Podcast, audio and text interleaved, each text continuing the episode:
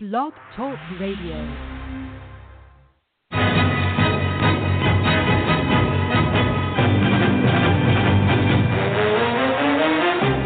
You are listening to the Run to Daylight Football Funcast with your host, Todd Burrows.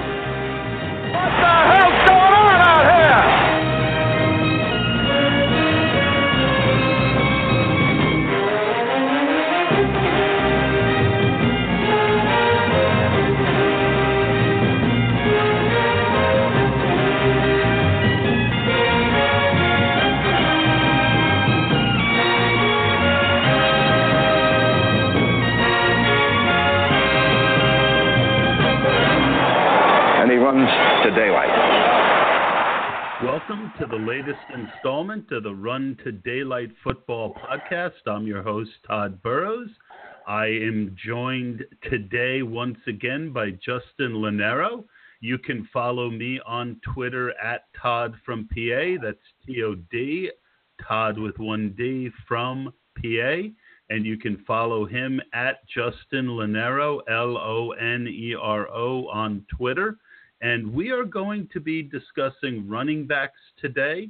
Uh, we have a special guest who we're hoping is going to call in, and we're waiting for him to join us, Dave Richards. But in the meantime, it's Justin and I. Justin, how you doing? Doing good, Todd. Uh, another busy weekend. Obviously, today there was some sad news down south, but what a country we, we live in. We can talk football here on a Sunday night and um, give our two cents. And, and tonight it sounds like we're going to talk about running back. So I'm excited. Yep. yep. Today we're going to be talking about the changing uh, way that the running back position has evolved, both in the NFL and, of course, that has officially started to be mirrored in the and uh, in fantasy. So, since Dave isn't here at this time, why don't you and I go forward? Um, you've been playing fantasy football about how many years, Justin? And during that time, how has your approach to the running back position changed? Well, it's 17 years, Todd. About 17 years, I think, and I think it's changed quite a bit. I talked to John Laub, who works at FootballDiehards.com, and he was uh, making 1989 references the other night and, and discussing how Barry Sanders was taken in, in certain drafts and um, early. And that trickled into when I started to play in the early 2000s. I can remember the Edgerrin James of the world, the Eddie Georges of the world, uh, Priest Holmes, of course, LaDainian Tomlinson. These guys would all get a ton of carries. I, I'm So going to they were- interrupt you for a second, uh, Justin, because it looks like Sure. Dave has just joined us. And uh, Dave, are you there? I am. Good evening, gentlemen. Hi, um, good to have you on the show. I'm Todd. Uh, Justin is also here with us, and this Todd, is I know Dave. all about you. Todd, you're you're fantastic. Justin, I don't know anything about that guy. I don't know who he is, but we'll give him a shot. See if he's I, I think that that's probably the wisest way to play this, since I'm in control of the uh, the soundboard. Um, but I, I do want to give you a proper introduction. Dave Richard uh, started his career at with NFL.com at the boom of the internet. Uh, he was that site's first fantasy football writer before transitioning to CBS Sports in 2006. Since then, he's crunched the numbers, studied the film, developed tiers and trade charts, previewed every NFL game, talked to the decision makers, and done TV and radio.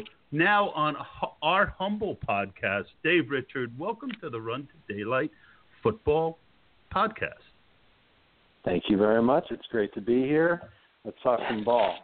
All right. So basically, the premise of the show and the key thing, I was just asking Justin. He's been playing fantasy football 17 years. I started in 2000. I always know when I started because it was Edgerrin James' rookie year.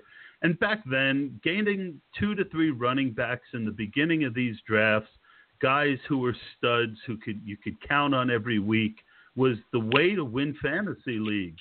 Um, how long have you personally been playing fantasy leagues? And was that pretty much also the way that you built great teams for most of your career? Uh, yeah, I would say that that's how I've built teams uh, through most of my career. And I know it sounds crazy now to say it, but I still am, and I can explain that. I started playing fantasy in 1997. We barely used the internet.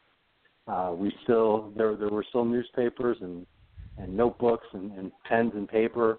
Um, but it took me four years to win my very first fantasy league. I was not one of these guys who uh, started playing fantasy football and was some sort of, you know, you know, baby genius or whatever. I, I couldn't do it for for my first my first three years playing fantasy football. I was awful. I finished with like four or five wins. I didn't know what I was doing, and then it was frustrating me. It was actually making me very angry and what I what I've learned in my life is whenever something makes me angry, I need to walk away from it.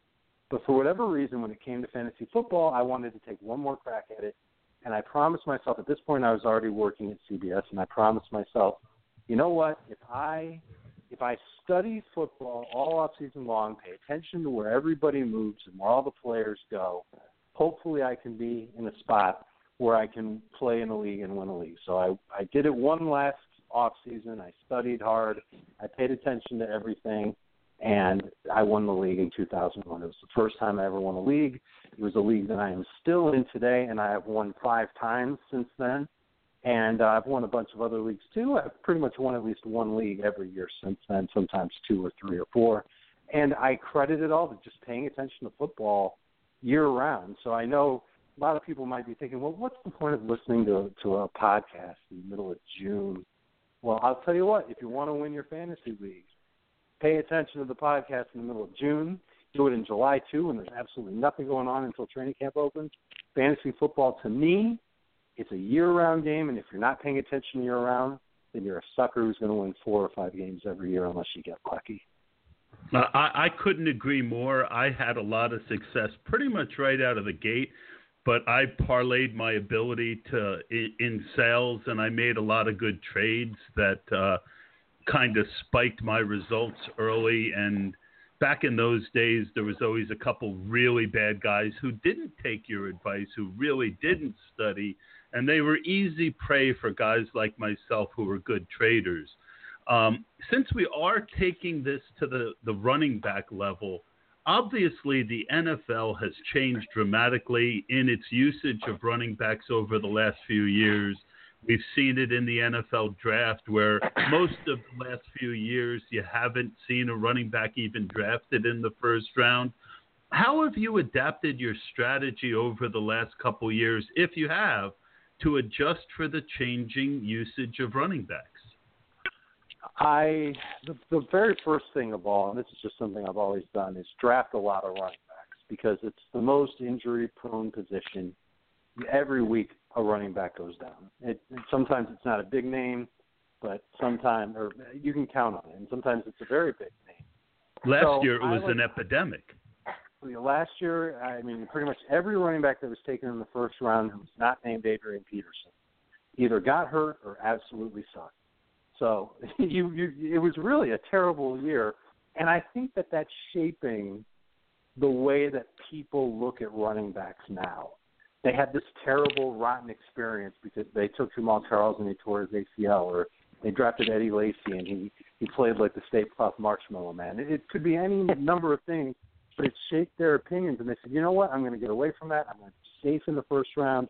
I'm going to take a wide receiver can't argue with that logic at all. My colleague Jamie Eisenberg is following that logic. He thinks that's the right way to go. I look at it a little bit differently, and believe it or not, Rob Gronkowski is part of the reason why I look at it differently. Gronk is a first round pick. A lot of people think so. Some people are going to say, nah, he's a second round pick, whatever. He's going to be a first round pick in pretty much every draft because he's such a difference maker at his position and he scores points like a running back or a wide receiver. He finished in the top 10 in both of those last year. If you would call him a running back, he would have finished as the fifth best running back last year. He's he's a rare player at his position. Everybody can agree with that. I look at the running backs, and I think that there's maybe three or four of those guys, and, really that number to me is four, that are rare. They've got that 20 touch throwback type of potential from week to week. They're going to work the goal line so they could potentially score every week, regardless of who they play against You'll plop them in your lineup. You're not going to think twice about it. So I look at four running backs, and three of them specifically Todd Gurley in LA, Le'Veon Bell in Pittsburgh, and good old 31 year old Adrian Peterson in Minnesota. I think all three of them are superstars. They're difference makers at their position. I'm not going to have to worry about people uh, taking a lot of carries from them. Maybe in the case of Le'Veon, there's a little bit of worry because DeAngelo's there.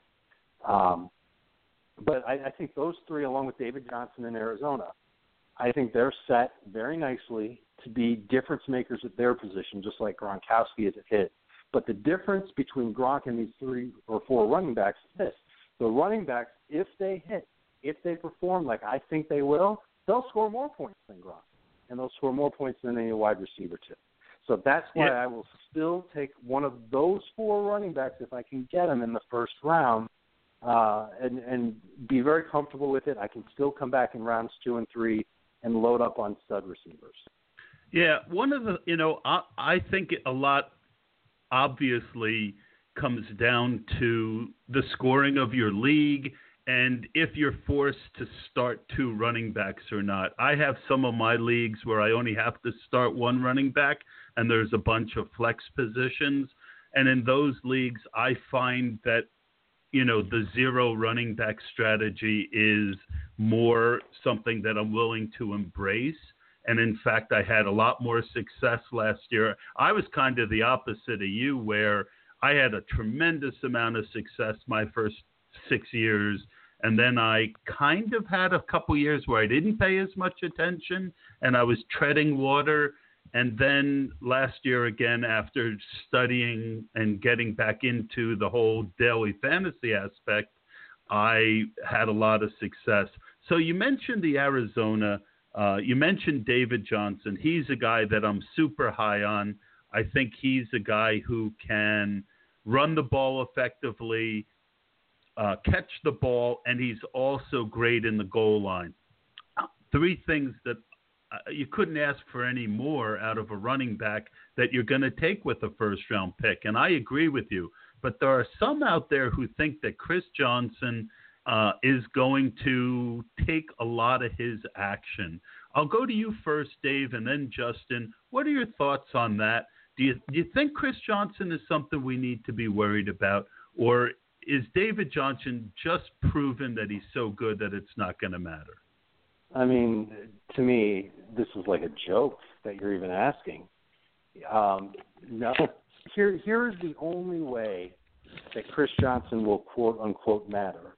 It's if David Johnson gets hurt, or if David Johnson does the opposite of what you and I think is going to happen, and he stinks.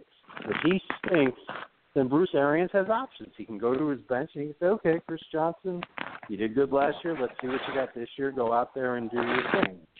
Uh, and he can do the same thing with Andre Ellington too. But you know what? Bruce Arians has to love what he's got in David Johnson. David Johnson was his draft pick. The team loved him last year.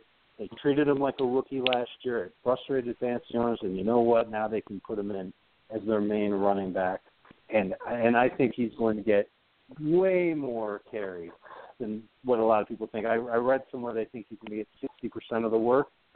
I, I think that's if he has just an okay year. I think that's the Yeah. number if he's just okay. If he's really good, Bruce Arians is going to ride him. There's no doubt in my mind. And by the way, any Mhm. running back in Arizona, great offensive line, great Mhm. wide receivers. How often is he going to see seven guys in the box? Not very often.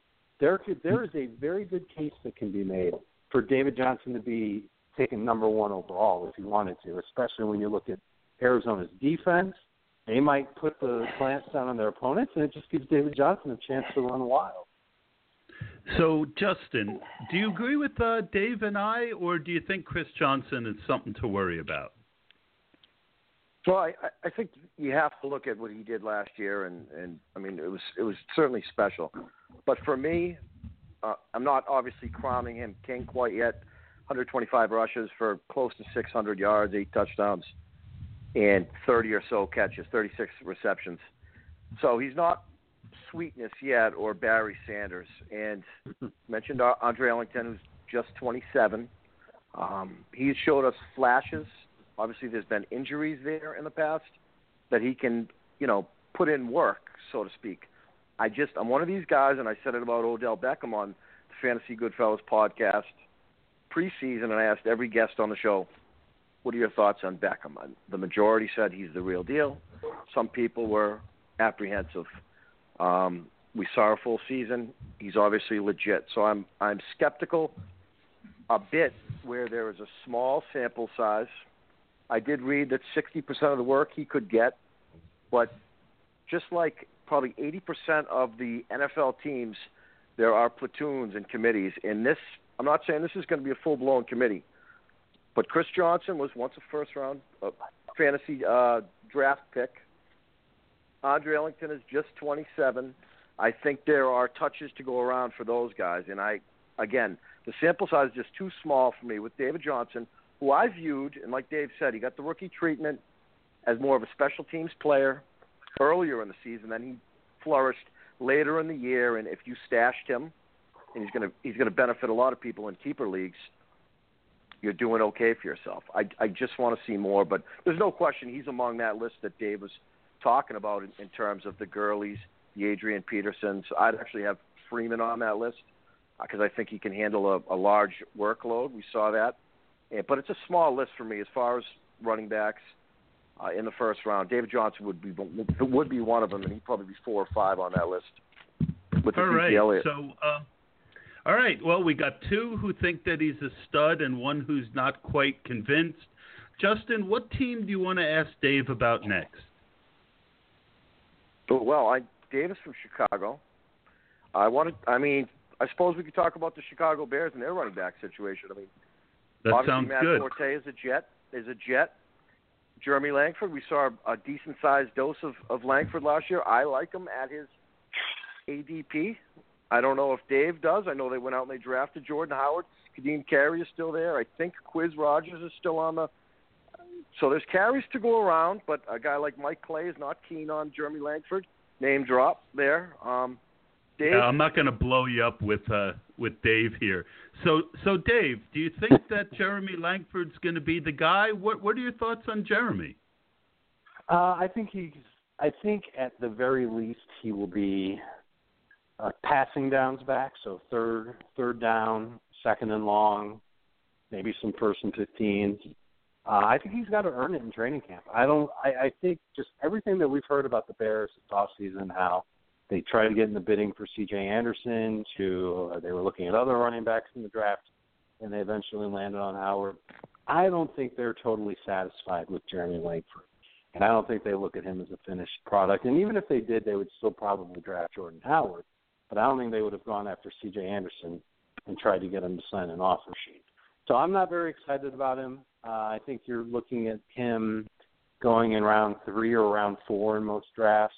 I'm probably not going to be one of those people drafting him.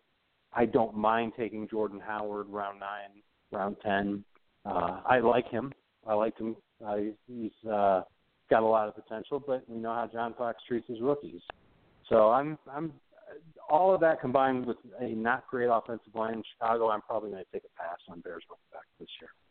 I, can understand that. Another guy who right now in MFL 10s and best ball leagues is being drafted around the same time that Langford is, that I'm a little bit higher on, is Ryan Mathews in Philadelphia. That whole team, though, is going to be getting a huge decrease in pace based on the fact that Chip Kelly is leaving.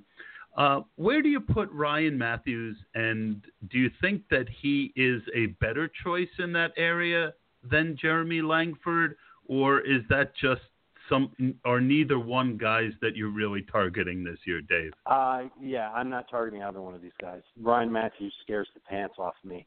I think he, and that's a bad thing. Um, I think he's going to end up splitting carries, Uh, bit. I think especially where I'm sitting. Yeah, right. Uh, Darren Sproles is going to be, he's going to get involved. They've talked him up. Wendell Smallwood is a rookie they drafted. Sproles and Smallwood are kind of like the same guy. Um, I don't think Mathews can be trusted to stay healthy for a full season. And do yourself a favor when you're done tonight with the podcast or when you're done listening to the podcast, go take a look at the Eagles' schedule and take a real close look at the games they play, it's three in a row. I think against Dallas, Minnesota, and the Giants, and it's in the first half of the season. And not only do they play, you know, three fairly tough opponents, but each of those opponents they're going to be coming off of a bye when they play Philadelphia. The Eagles got really screwed with the schedule. And on top of that, they've got a real late season run that's going to be painful. They've got quarterback issues at the yin yang. Uh, Ryan Mathews to me is is going to be a wasted draft pick for sure. Wow, that that's pretty strong. Justin, any thoughts on Ryan Mathews before we move to the next team? Yeah, I, I mean, generally I would agree with Dave there. We saw one full season out of Ryan Mathews in San Diego, 2013. I think they finally got a chance to see what they were drafting out of Fresno State, and he's been an injury-prone guy. It, it is a mess, and of, of course, Darren Sproles is still there, and his role is cut out. He'll be 33 next week. Uh, Kenjon Barner's still on the depth chart. We haven't seen much of him. He seems like he's been kicking around longer than he has, and of course they drafted Wendell Smallwood. So it's it's another ambigu- you know ambiguous situation there in Philadelphia. But you know, if I think if Ryan Mathews and you can get him at a good cost, and you could piece 16 games together, potentially, there might be a little bit of value there. Um, he's he's probably a top 25 guy, not much better than that for me. But if he fell to me in the right spot and put the emphasis on cost and what I'm where I'm going to have to draft him, um, that's what would matter most to me. But he's he's not jumping out at me. But in these MFL tens that we play, Todd, uh, quite a bit of, uh, if the value's right, I will grab him later on, meaning six round six or or seven, maybe late in the fifth. All right. So um, I like Ryan Mathews as a value where he's at but I I feel like where I'm getting him in the fourth and fifth and sometimes even sixth round, a lot of the issues that you guys have mentioned are baked into the equation. But um, look, he's risky. Uh, the guy, as I started doing MFL tens, that I was most shocked with his ADP though was the Bears' old running back Matt Forte.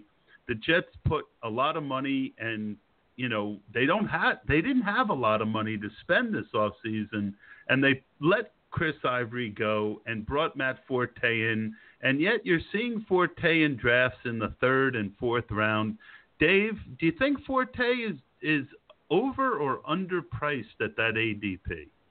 I think he's a great guy to talk about, Todd. Let's I'll uh, I'll answer this and then I got to get moving. I think I think the Jets, because of where they were with their salary cap, I don't think they could get Chris Ivory back. And you, and you saw what he got from the Jaguars. It's almost like double what they ended up paying Forte. So they got Forte at a, at a value price. It seems more like a business decision more than anything else. And they the day after they signed Matt Forte, they brought back Bilal Powell and they signed Khiry Robinson. So Forte might be their lead back, but I don't think he's going to get the same type of workload that we're accustomed to him seeing uh, it's going to be the, the the dopey fantasy football player that just picked up a magazine on their way to their draft who didn't study this off season, who sees Matt Forte's name in round two and round three, and they're going to see what he's done in the past, and they know who he is, and they recognize the name, and they're going to draft him, and that's how he's going to end up in round three. But if he's in a smart draft, people are going to wait. I don't think he catches as many passes. I don't think he gets as many carries.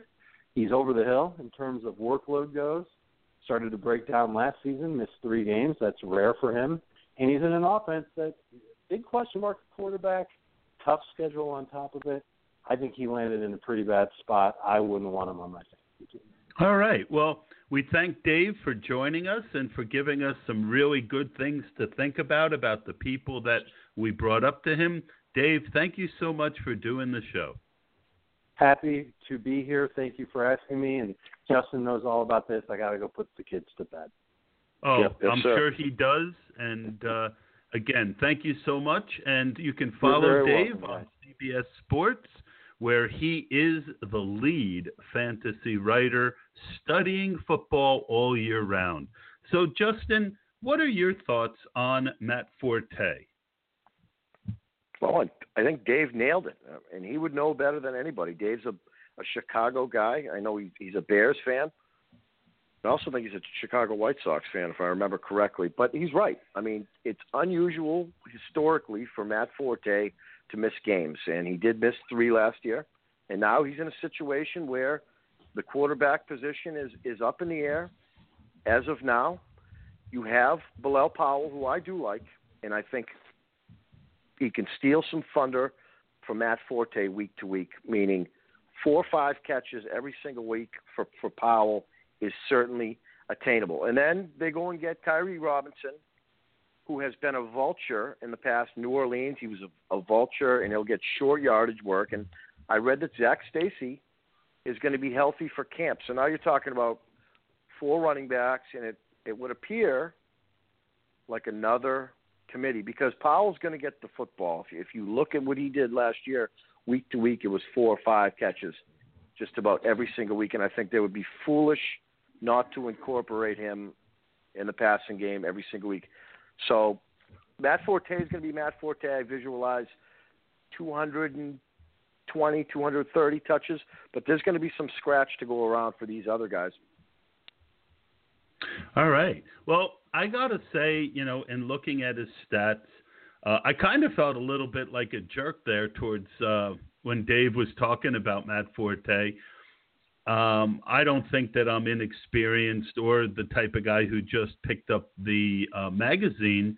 And I certainly hear what you and him, and I know Evan Silva's really on uh, Bilal Powell, but Powell gets dinged up pretty regularly as well. Chris Ivory can't catch the ball. And there's a big difference between a guy who can't catch the ball and a guy who can. Forte averaged 4.1 last year after averaging 3.9 the year before.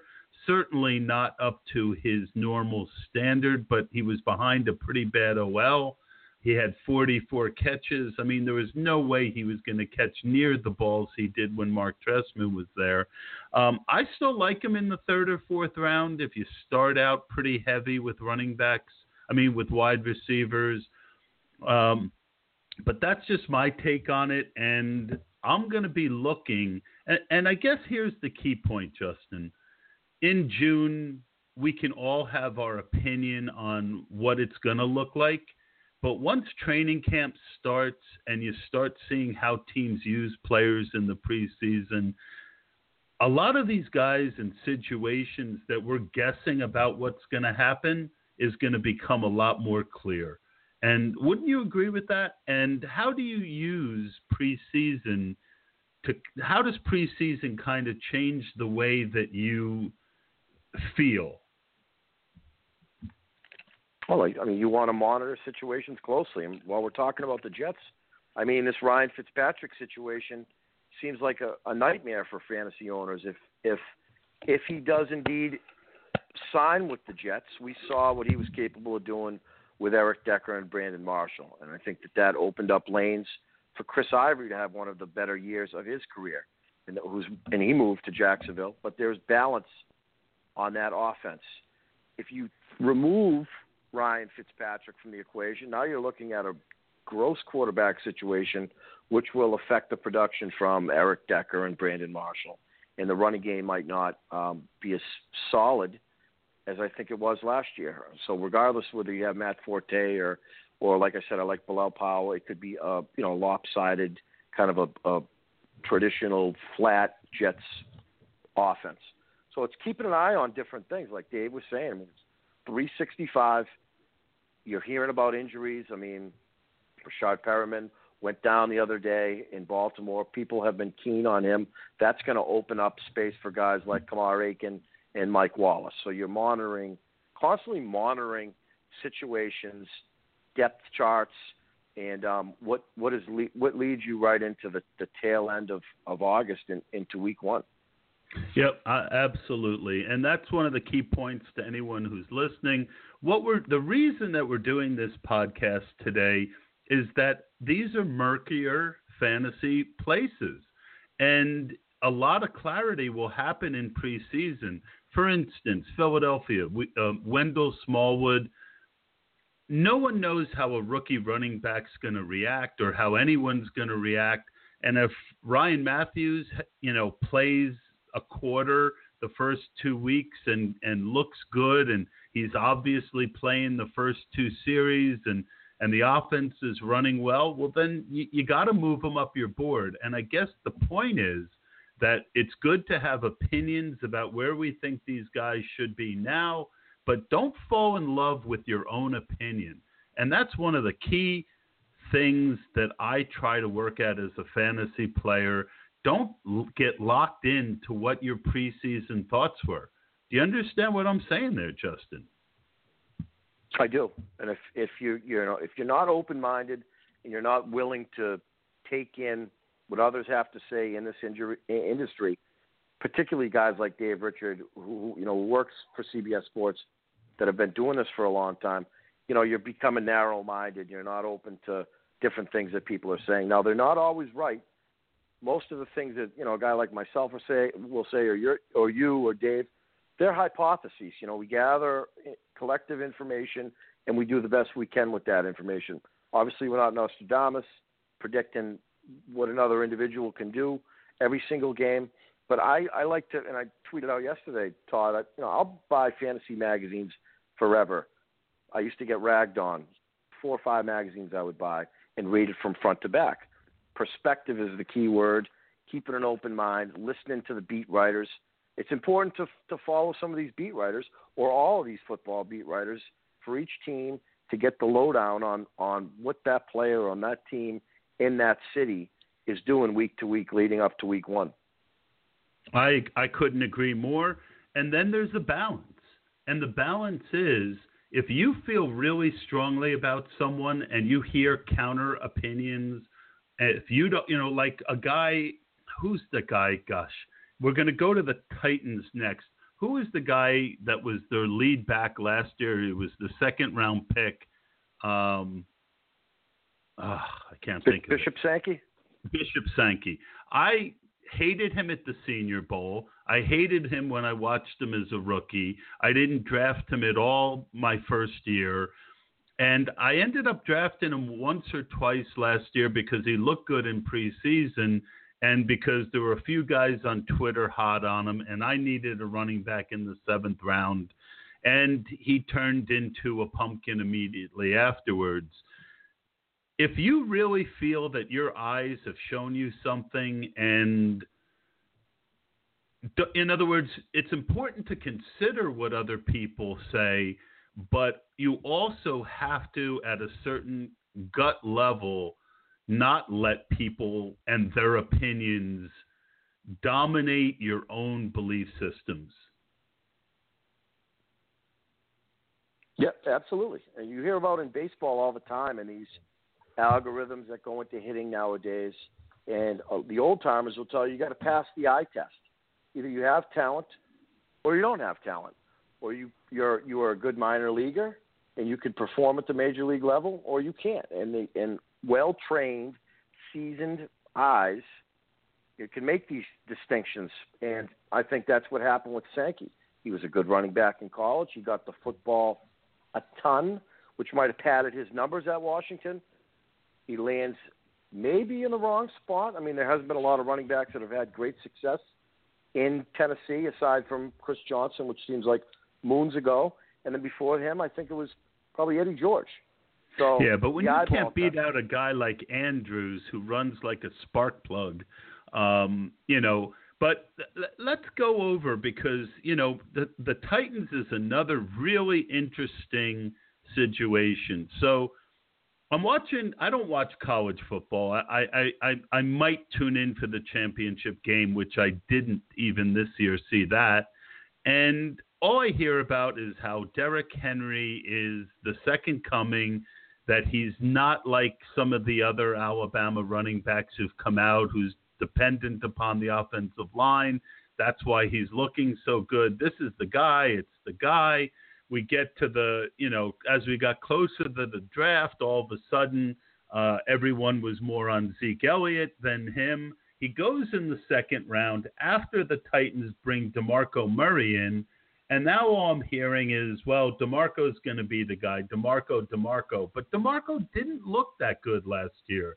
And I think it was more than the whole Chip Kelly thing. And so, what are your thoughts on Henry versus DeMarco Murray in Tennessee?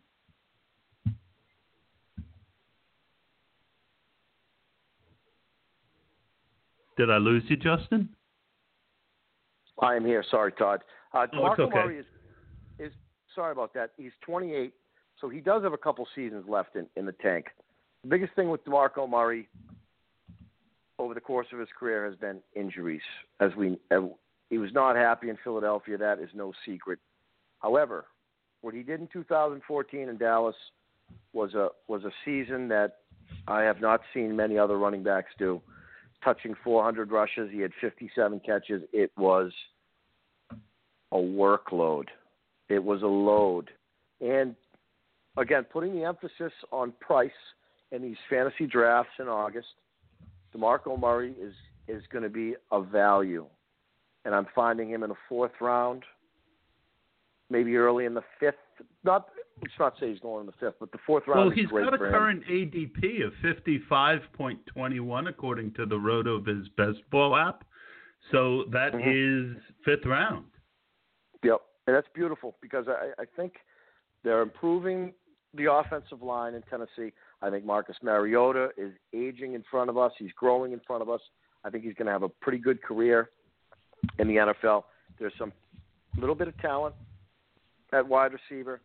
Of course, you have Delanie Walker, who I think is a top five or six tight end in the NFL. Murray's the guy. You you talk about Derrick Henry. He's not a guy that's going to be involved in the passing game. He wasn't involved in the passing game at Alabama. He's a bigger guy. He's he's more he's kind of a plotter, Todd. He's not. I mean, I don't want to. You know, we talk about Alabama running backs. I think Mark Ingram is better than Derrick Henry is. I think Eddie Lacy's going to bounce back this season. He is a bigger guy. It's going to be Demarco Murray, I, and they keep talking about the hot hand, and of course Dexter McCluster is going to get work in passing downs. You mentioned Antonio Andrews; he's still there. They drafted David Cobb, it last year or the year before? So it's crowded there. But in 16 games, and of course Dallas has a great offensive line. He had a, a fantastic season in Dallas. I'm not saying that he's going to do what he did in 2014, but in a 16 game season, I think that DeMarco Murray has the upside of a top 12 running back in in, um, in PPR formats. I think he's well capable of 40 to 50 catches this season, Todd. Well, I, I don't doubt that, and yet he's a guy that I have been shying away from in drafts. I, I might live to regret it. And Henry, when I first started doing MFL tens, you you would find him going in the seventh or eighth round. I'm I'm picking him up in some recent drafts as late as the twelfth or thirteenth round. And I, I think that at once you get past the ninth or tenth round, uh, a guy with his pedigree is just you know just ridiculous.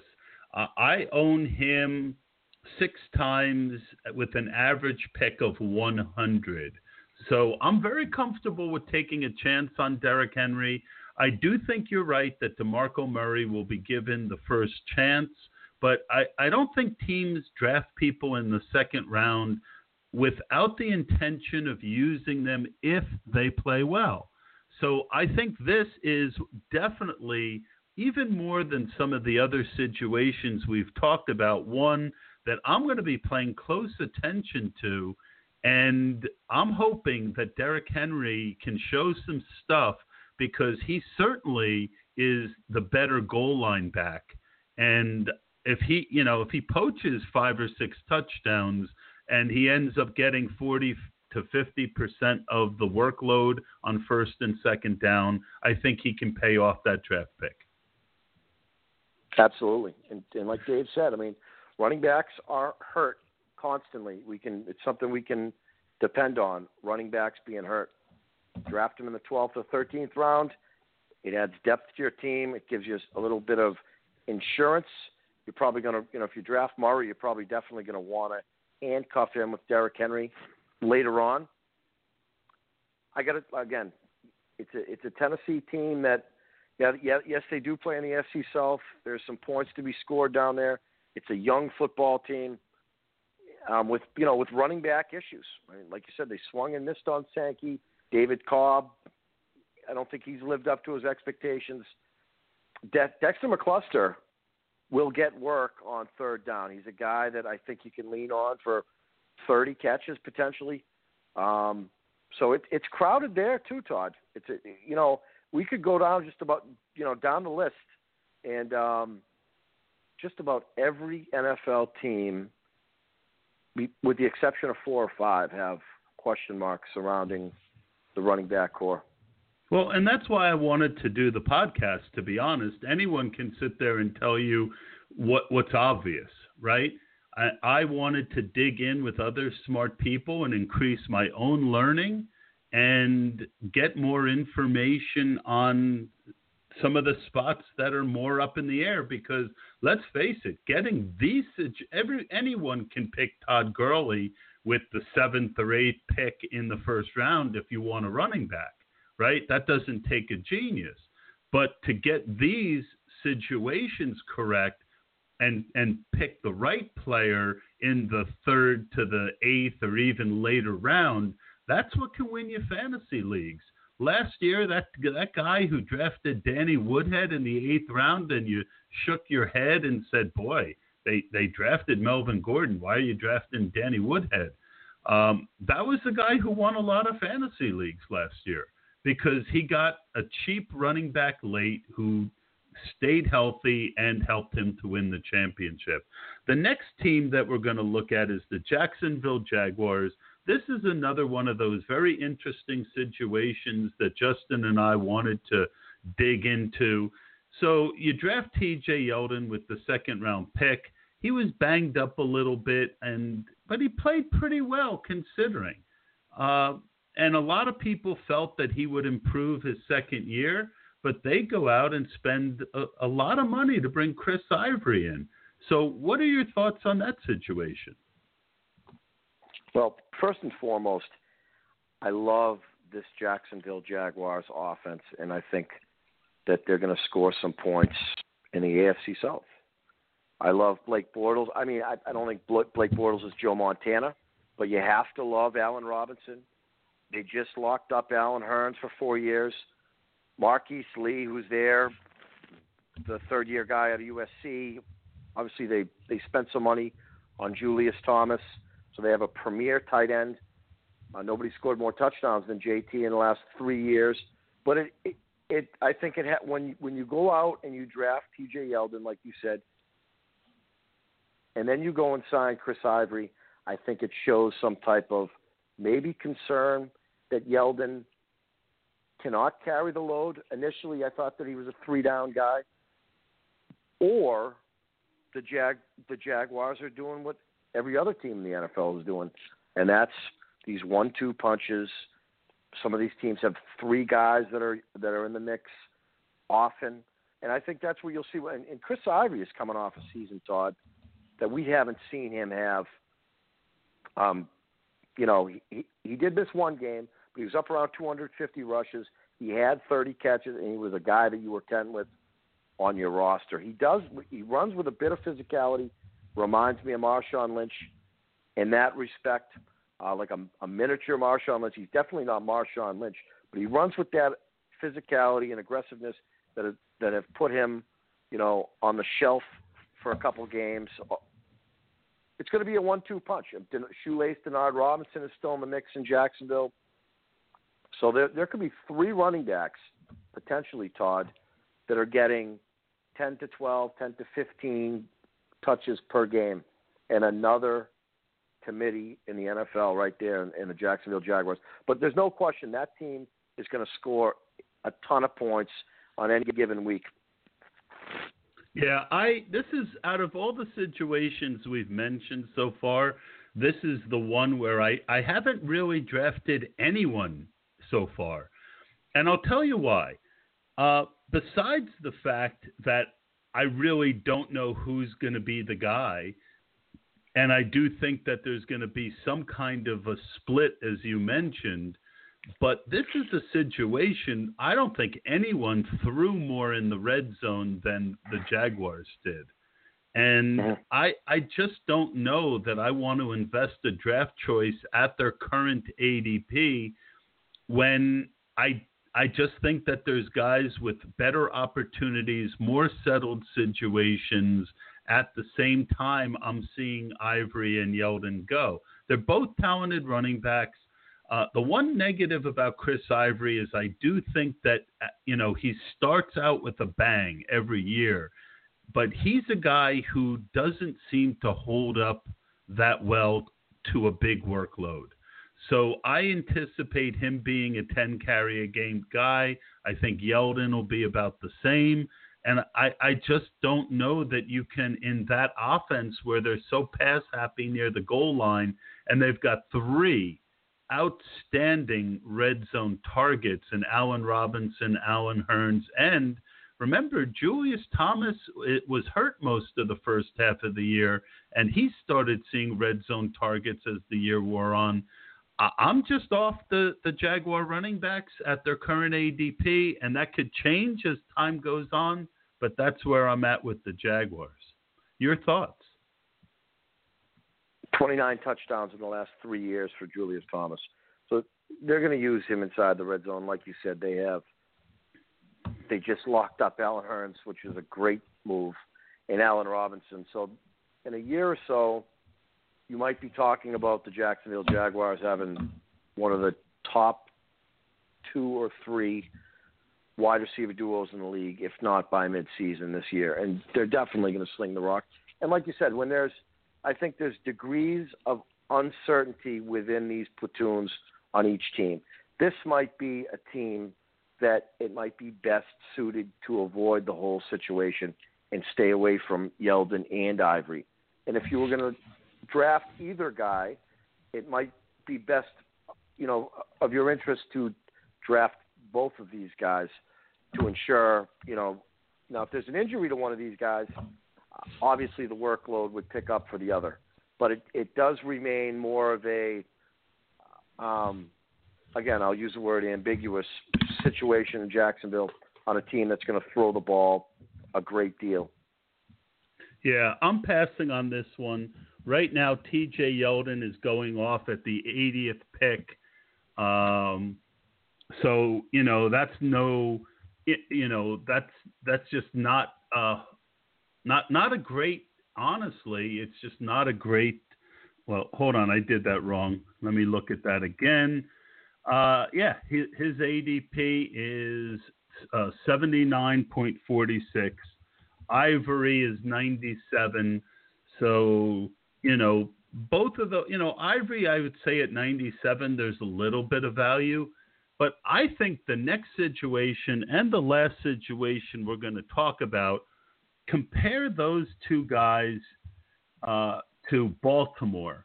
And Javorius Allen right now's ADP is 144. So you can get him in the 12th round.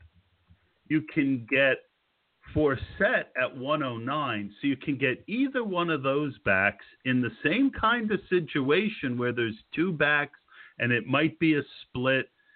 I, I'm I'm much more interested than in Forsett or Buck Allen than I am with um, Yeldon and uh, Chris Ivory.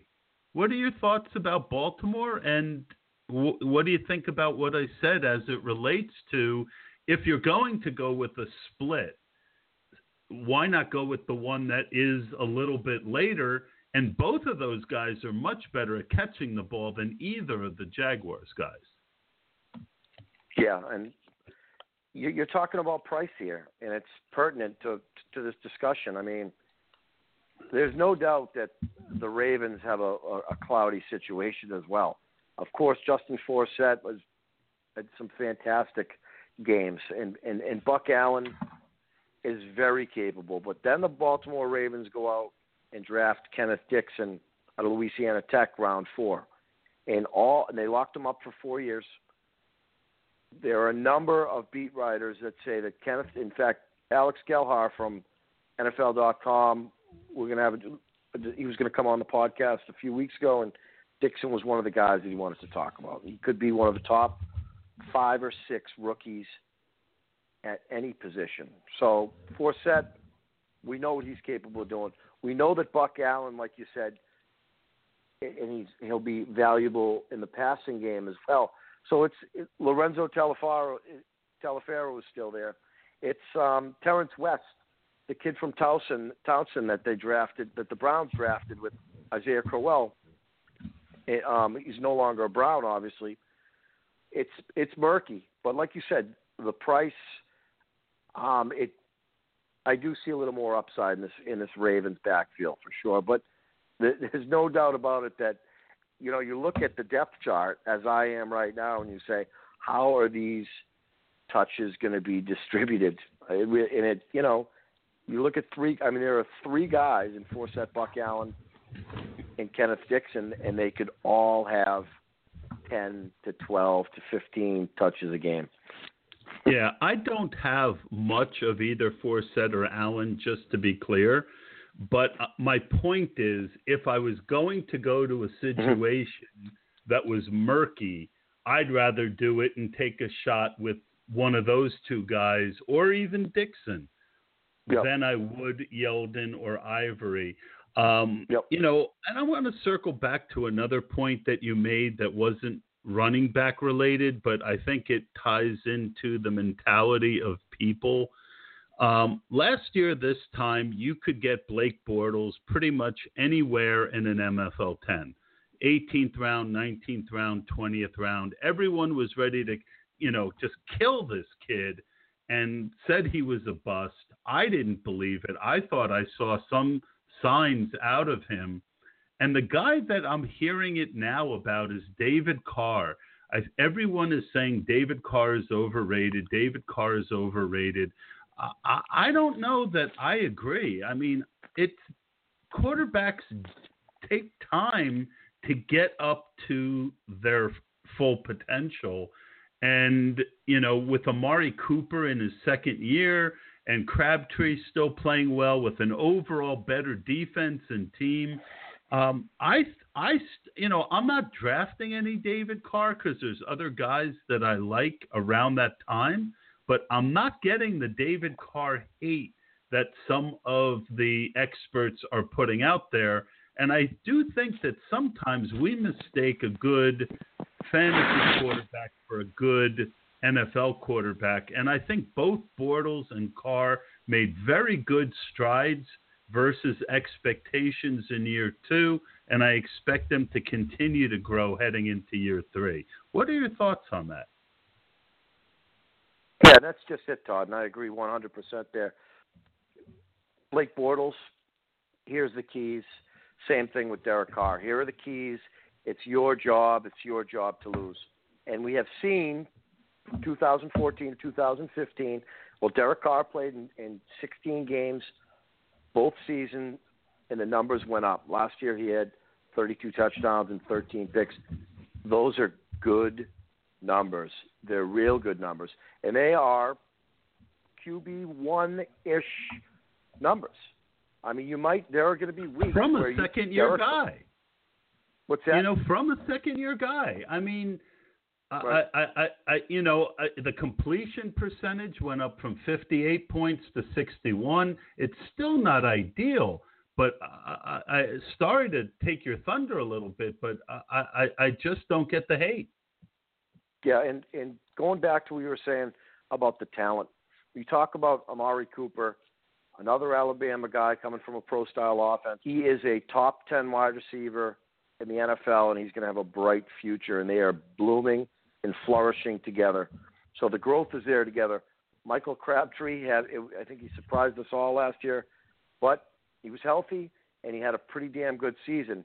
There was some buzz about the tight end Clive Walford who you can get late at tight end that are that is opening up some eyes in Oakland. There's a little bit of a ground game there. I think Oakland is a sneaky, sneaky team, and I wouldn't be in the least surprised if, if Derek Carr threw 35-ish touchdowns, 12, 13 interceptions. That's fine. He's my, you know, I'm per, I would, I'm perfectly content with Derek Carr in round well, really late. Let's put it that way. Well, and again, there's NFL good and there's fantasy good. This is more of a fantasy show. Um, I would not be surprised at all if Oakland was a playoff team this year. Mm-hmm. So there's my bold call in June. Um, I would not be surprised if Oakland was a playoff team. That defense is greatly improved. Um, and, you know, we didn't talk about the running back situation there, but if they can get consistent running out of Latavius Murray and or Washington, the rookie, um, I Mhm. think that's I think that's a pretty pretty uh, impressive team. So, any last thoughts before uh, I play some music? But one more thing, uh, going back to Derek Carr, I, I I asked Kirk Herbstreit of ESPN a couple years ago who was the most NFL ready quarterback, and he listed two names to me, and one of them was Teddy Bridgewater.